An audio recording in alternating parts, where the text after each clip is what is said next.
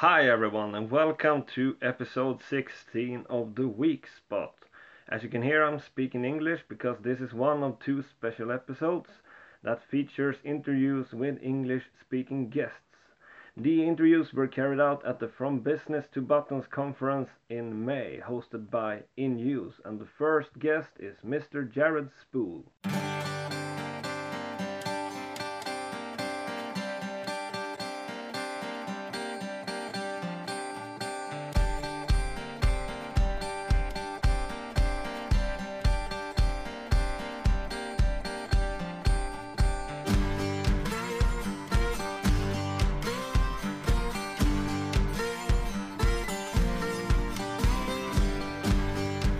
Okay, so I'm sitting here at the From Business to Buttons conference speaking to one of the legends in the field, I think. Uh, we think, uh, Mr. Jared Spool. How are you, Jared? I'm fine. Am I a living legend or some other type of legend? I guess li living and breathing, I think. Oh, good. Phew. Barely. I got in this- worried there for a heat. minute. Yeah. oh, it's really nice to have you on the show. It's really nice to be here. Thank you. All right, so uh, just uh, told you like the the name of the podcast is the weak spot, and uh, essentially there's supposed to be a sweet spot where like uh, the business people and the UX people and the developers suddenly start speaking in the same lan- language and building fantastic solutions that are feasible, usable, and valuable. However, we think that that is a really hard spot to to be in to become. So first, my first question is: Would you agree uh, to some extent that it is hard to, to combine those? Uh, I think it's hard. I think we make it harder than it needs to be. Yeah. Why is that? Uh, well, I don't think. Uh, I don't think the way business is set up, it's natural to collaborate. Yeah.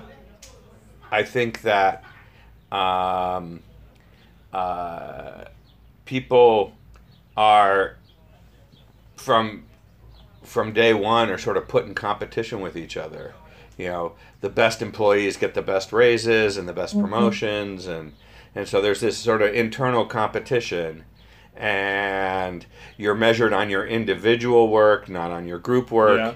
and so I think that uh, there's a, uh, a a problem that uh, uh, businesses don't reward uh, working together well, Okay. and they, they they they reward individuality, and because of that, I think we end up fighting the system to do collaborative work.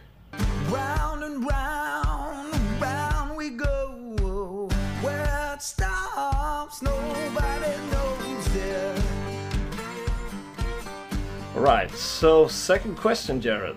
Looking at the state of UX today, um, what makes you the most excited? Is there something? Is there some trend? Is there some concept? Is there some big paradigm shift, or is there something that really excites you? Uh, uh, the things that are that are most exciting is that uh, we're we're getting closer to understanding how to design things well. yeah.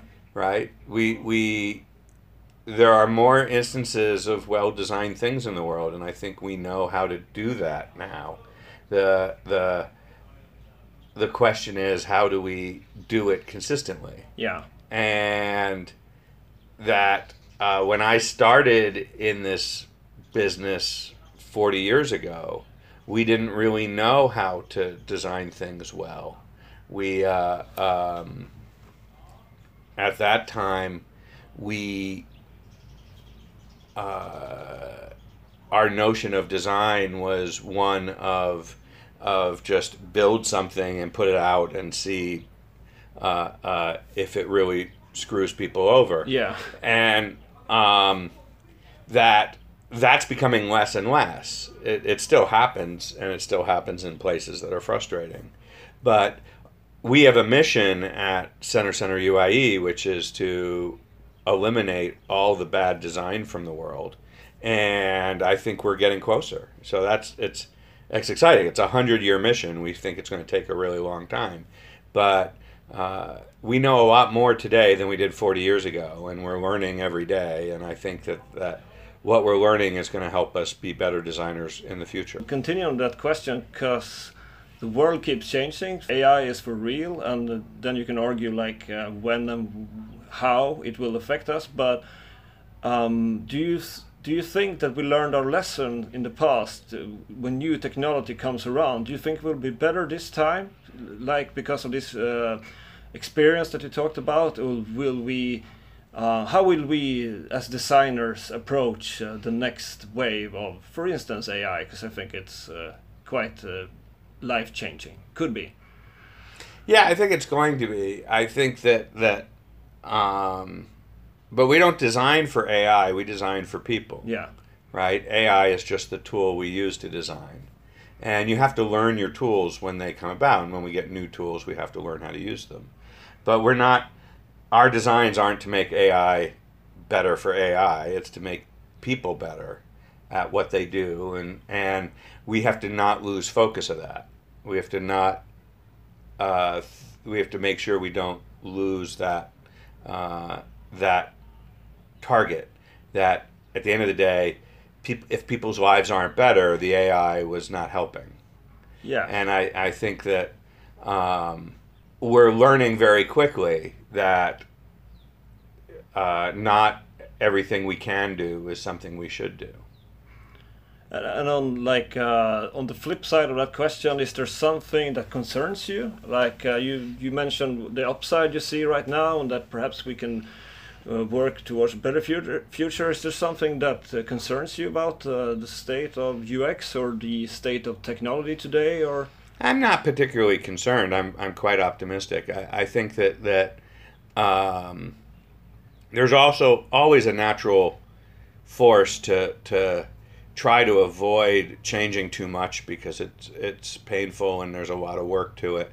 Um, uh, so people try to to push back on change, and but we can design for that, right? We can design our own experience and design how, as designers, we're going to get better, and we can we can get ahead of the curve. But I think we we have to do that. We have to take the effort now to get ahead. I Yeah. think if we just think that someone else is going to solve this for us, then that's not going to work.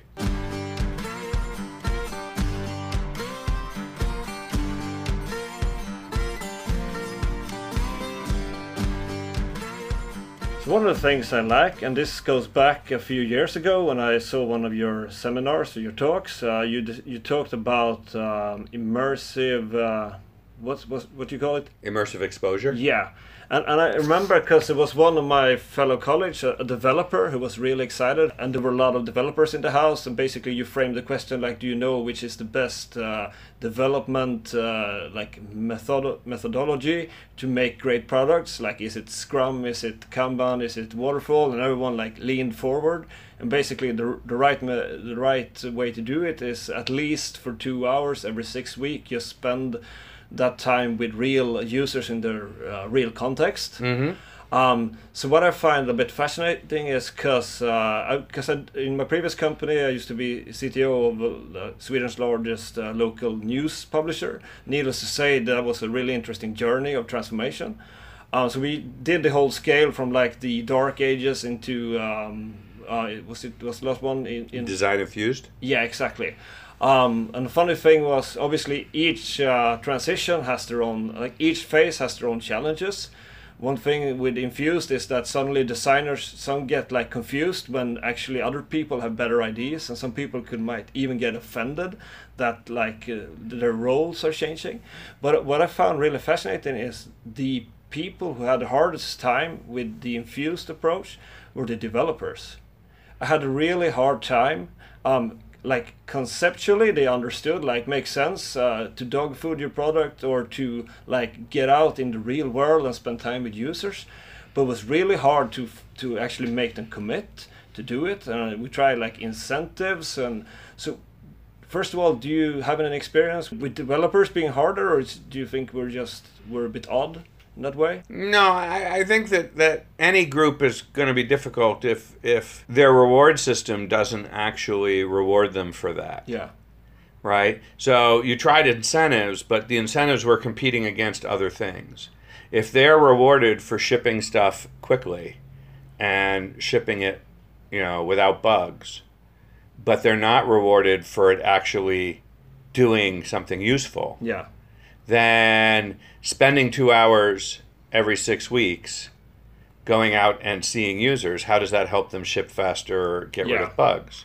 So this is what I was saying about how the we make it harder on ourselves because the way to fix it is to say actually you can ship slower but you have to spend the 2 hours. If you don't spend the 2 hours you won't get promoted you won't get your raise you won't get the bonus you won't get whatever it is that the reward system is is based on suddenly they will be very interested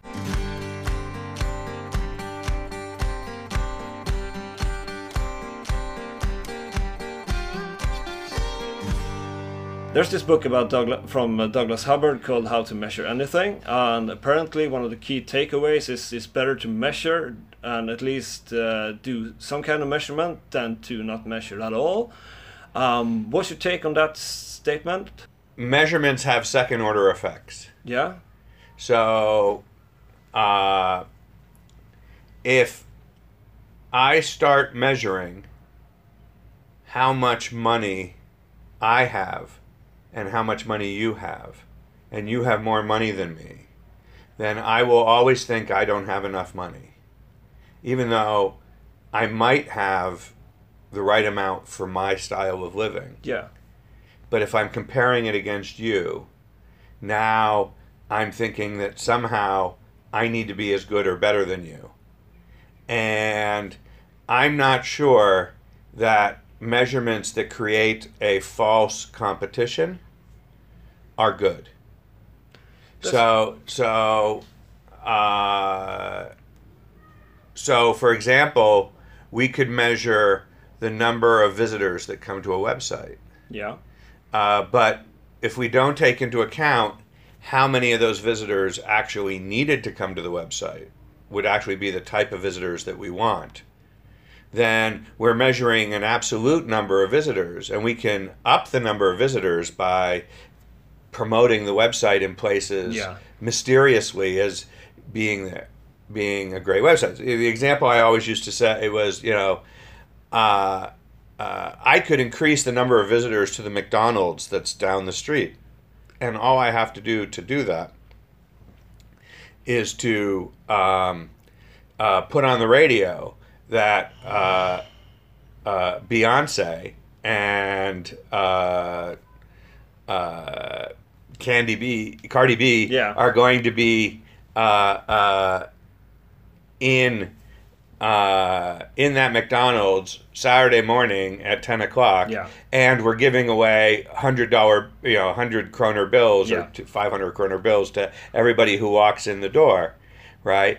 Uh, uh, uh, I will fill the McDonald's with lots of people. None of them will buy burgers. yeah. I guess uh, one of the terms is vanity metrics, something that can only go up. So on, on that note, uh, one popular metric is Net Promoter Score, and I heard, I read somewhere that you have some uh, uh, other thoughts on Net Promoter Score. yeah, Net Promoter Score is is is a measurement that that uh, actually doesn't measure anything real. Uh, it looks like it's real, but it's about as real as looking at the stars and figuring out that the position of the stars tell you who you should marry. yeah, And uh, there are people who believe this, and there are books written about it, and there are consultants who will sell you your prediction. They can read the stars for you. But it's not real. And it's actually harmful. yeah, Because if you really believe that the stars have told you not to go outside the house today because something bad is going to happen, you stay inside all day when you shouldn't have. And that's basically what NPS does. Net Promoter Score doesn't measure anything real. It feels like it measures something real, but when you look at the underlying science, there's nothing real about it. And the problem is that uh, because it doesn't measure anything real, uh, people use it as a substitute for actually talking to their customers and Ah. their users. Okay, so, so what would be what do you what's your recommendation to all these? Because uh, there are a lot of companies still using and still obsessed with Net Promoter Score. So what's your advice for them? Spend time with your customers. Go, you know, watch them use your product. Actually go see what's happening. And you will learn things that Net Promoter Score never told you. And then you'll forget about Net Promoter Score because it wasn't telling you anything useful. So, so what I'm trying to circle to with the first question, starting with the uh, uh, immersed exposure and then moving towards Net Promoter Score, I'm trying to figure out. Um, let's say we put a bunch of developers out outside their comfort zone for the first time, speaking to real users uh, in their real environment, actually using the service that they built. First of all, kind of scary. Some developers are uh, introverts. Um, what would you recommend them doing besides the human curiosity? How could we, because a lot, not all, but a lot of developers are really effect driven, and when you're shipping, you feel progress. You see there's a fewer mm-hmm. things on the board and a fewer things in the backlog. What could make uh, them come back from such uh, a meeting and feel that there's something measurable that they can take with them besides just uh, understanding the user more? Like, is just measure the frustration. Yeah. Right? How often does the user get frustrated and why? Yeah. Right? Just measure that. You know, do they not get frustrated the entire time they're using it? At which point, you should stop working on this. Yeah. If they are getting frustrated, what's making them frustrated? And then fix it and then see if it works better. And fix it again, see if it works better. You know, this idea of, of, of working on some small piece, putting it out in the hands of a user, actually seeing if it works, and then refactoring it Yeah. and working on it. That's the basis of agile development. If you look at the original writings of agile development, it was this whole idea of taking small ideas, giving it to people, actually seeing them use it, and then seeing it fixed. Somewhere along the lines, agile got told that it's not about that. Yeah. But it is about that. It's always been about that. And it's the same thing we're doing in UX. Like I said, we've made it harder on ourselves. This the there's no there's no special sauce here. There's no magical beans. There's no uh, secret uh, uh, incantation that if we utter it, uh, uh, we will make things better. It's just hard work, and the hard work is you you put something out, you see what's frustrating about it, and then you fix it. It's that's how you program. That's how you develop stuff. There's nothing different about that. We're just shifting it from does it meet some arbitrary specification based on requirements that we imagined are the things that are the right things to build versus changing those requirements to assumptions and saying, well, are they actually the right things to build? And then seeing that. And in my experience, anytime you get developers out watching people, they come back thinking, that was amazing. I want to do that again. I want to go see more people use the things I, I wrote. Yeah. So I, I find that, that it, it they get better and the code they create is better and the work they do is better. Round and round and round we go. Where it stops, nobody knows there. Okay, so we're back with Jared Spool. In my day-to-day life, I will stumble on these tiny things that will bother the hell out of me, from uh, micro irritations in the phone to signs on doors uh, or elevators. Or is there some? Is that something that goes away with time? And what what's your reflection on that? Is that, that an occupational hazard? Uh, it's a little bit of an occupational hazard because it, it it's about learning that we can we can do better.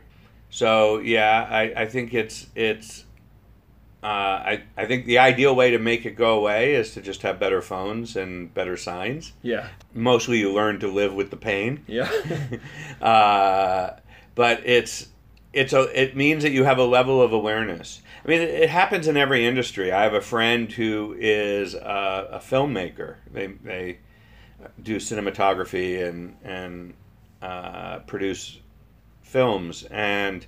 Uh, you go to the movie with them, they see a completely different movie than I Yeah. do. They they pay attention to the tracking shots and the and the composition of the frames and the and the way the lighting is done.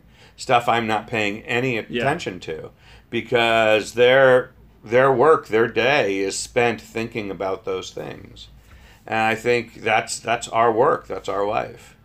There's a XKCD cartoon which has the caption if you really hate somebody, teach them about kerning.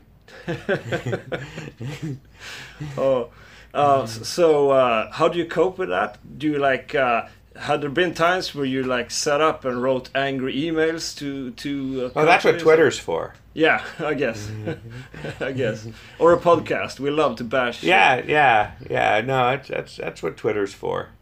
Uh, uh, it's it's the collection of of uh, uh, as Merlin Mann says, it's a hundred, uh, you know, two hundred and eighty characters of id. Yeah. Uh, uh, it's it's uh, uh, sharing with the world your latest frustration. Yeah, I guess so. Um, so, uh, final question. Um, after your talk, you got a book about Sweden. So, uh, naturally, since we're here at uh, the Bus- From Business to Buttons conference in Stockholm, in Sweden, We're in Sweden. yeah, funny Oh, thing. that makes the book much Yeah. more sense. For a global talker like you, it might might be hard to know where you are each day. I was wondering why they. I mean, why Sweden of all Yeah. things? I'm like, oh, that must be it. Yeah. So, um, what's your thoughts uh, on Swedish design? What does that mean to you? Does it mean anything? Teak, lots of teak. Yeah. um, and IKEA. Um, Swedish design. I think Swedish design. There is a thing to Swedish design. It's it's a very clean aesthetic, uh, uh, and a very thoughtful interaction. I think that it's very developed in a visual space. I think it's less developed in an interactive space Yeah. but I think it's distinct. I think that that uh, it is something that uh, enviable because I don't think like there is no U.S. design really. Sweden has an identity that's that's got a, a design experience around it and a long history of design. Yeah. And uh, the other thing that comes to mind for me from uh, from knowing about how design is done is that Swedish design is very participatory Yeah. and uh, uh, the idea of spending time with users shouldn't be as foreign a Swedish organization as it is outside, just because of the the history of, of participatory design in, in Scandinavia. That's remarkable because uh, I totally agree. And then perhaps uh, perhaps you become a bit, um, how do you say, cynical of your years because you can see obviously that's not in practice the case, but but essentially. So ab- what about this? I think it happens more here than it does other places, though. Ah, I think it it it's not seen as much as a foreign idea. yeah, we're very consensus driven. It's Right. like really important to involve everyone, which obviously can has have its downsides Right. as So, well. so, so that principle of consensus, I think, makes it easier to do that type of work. Yeah. Okay. So thank you very much, Jared, for being on the show. Well, thank you for having me. I'll let you skip back to the conference and perhaps enjoy the nice weather. Okay. Uh, it is nice weather. Yeah, it is. Thank you. Yes. Bye bye. Round and round and round we go.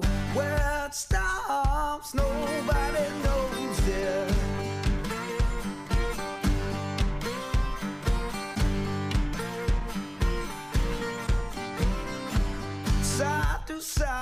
back and forth.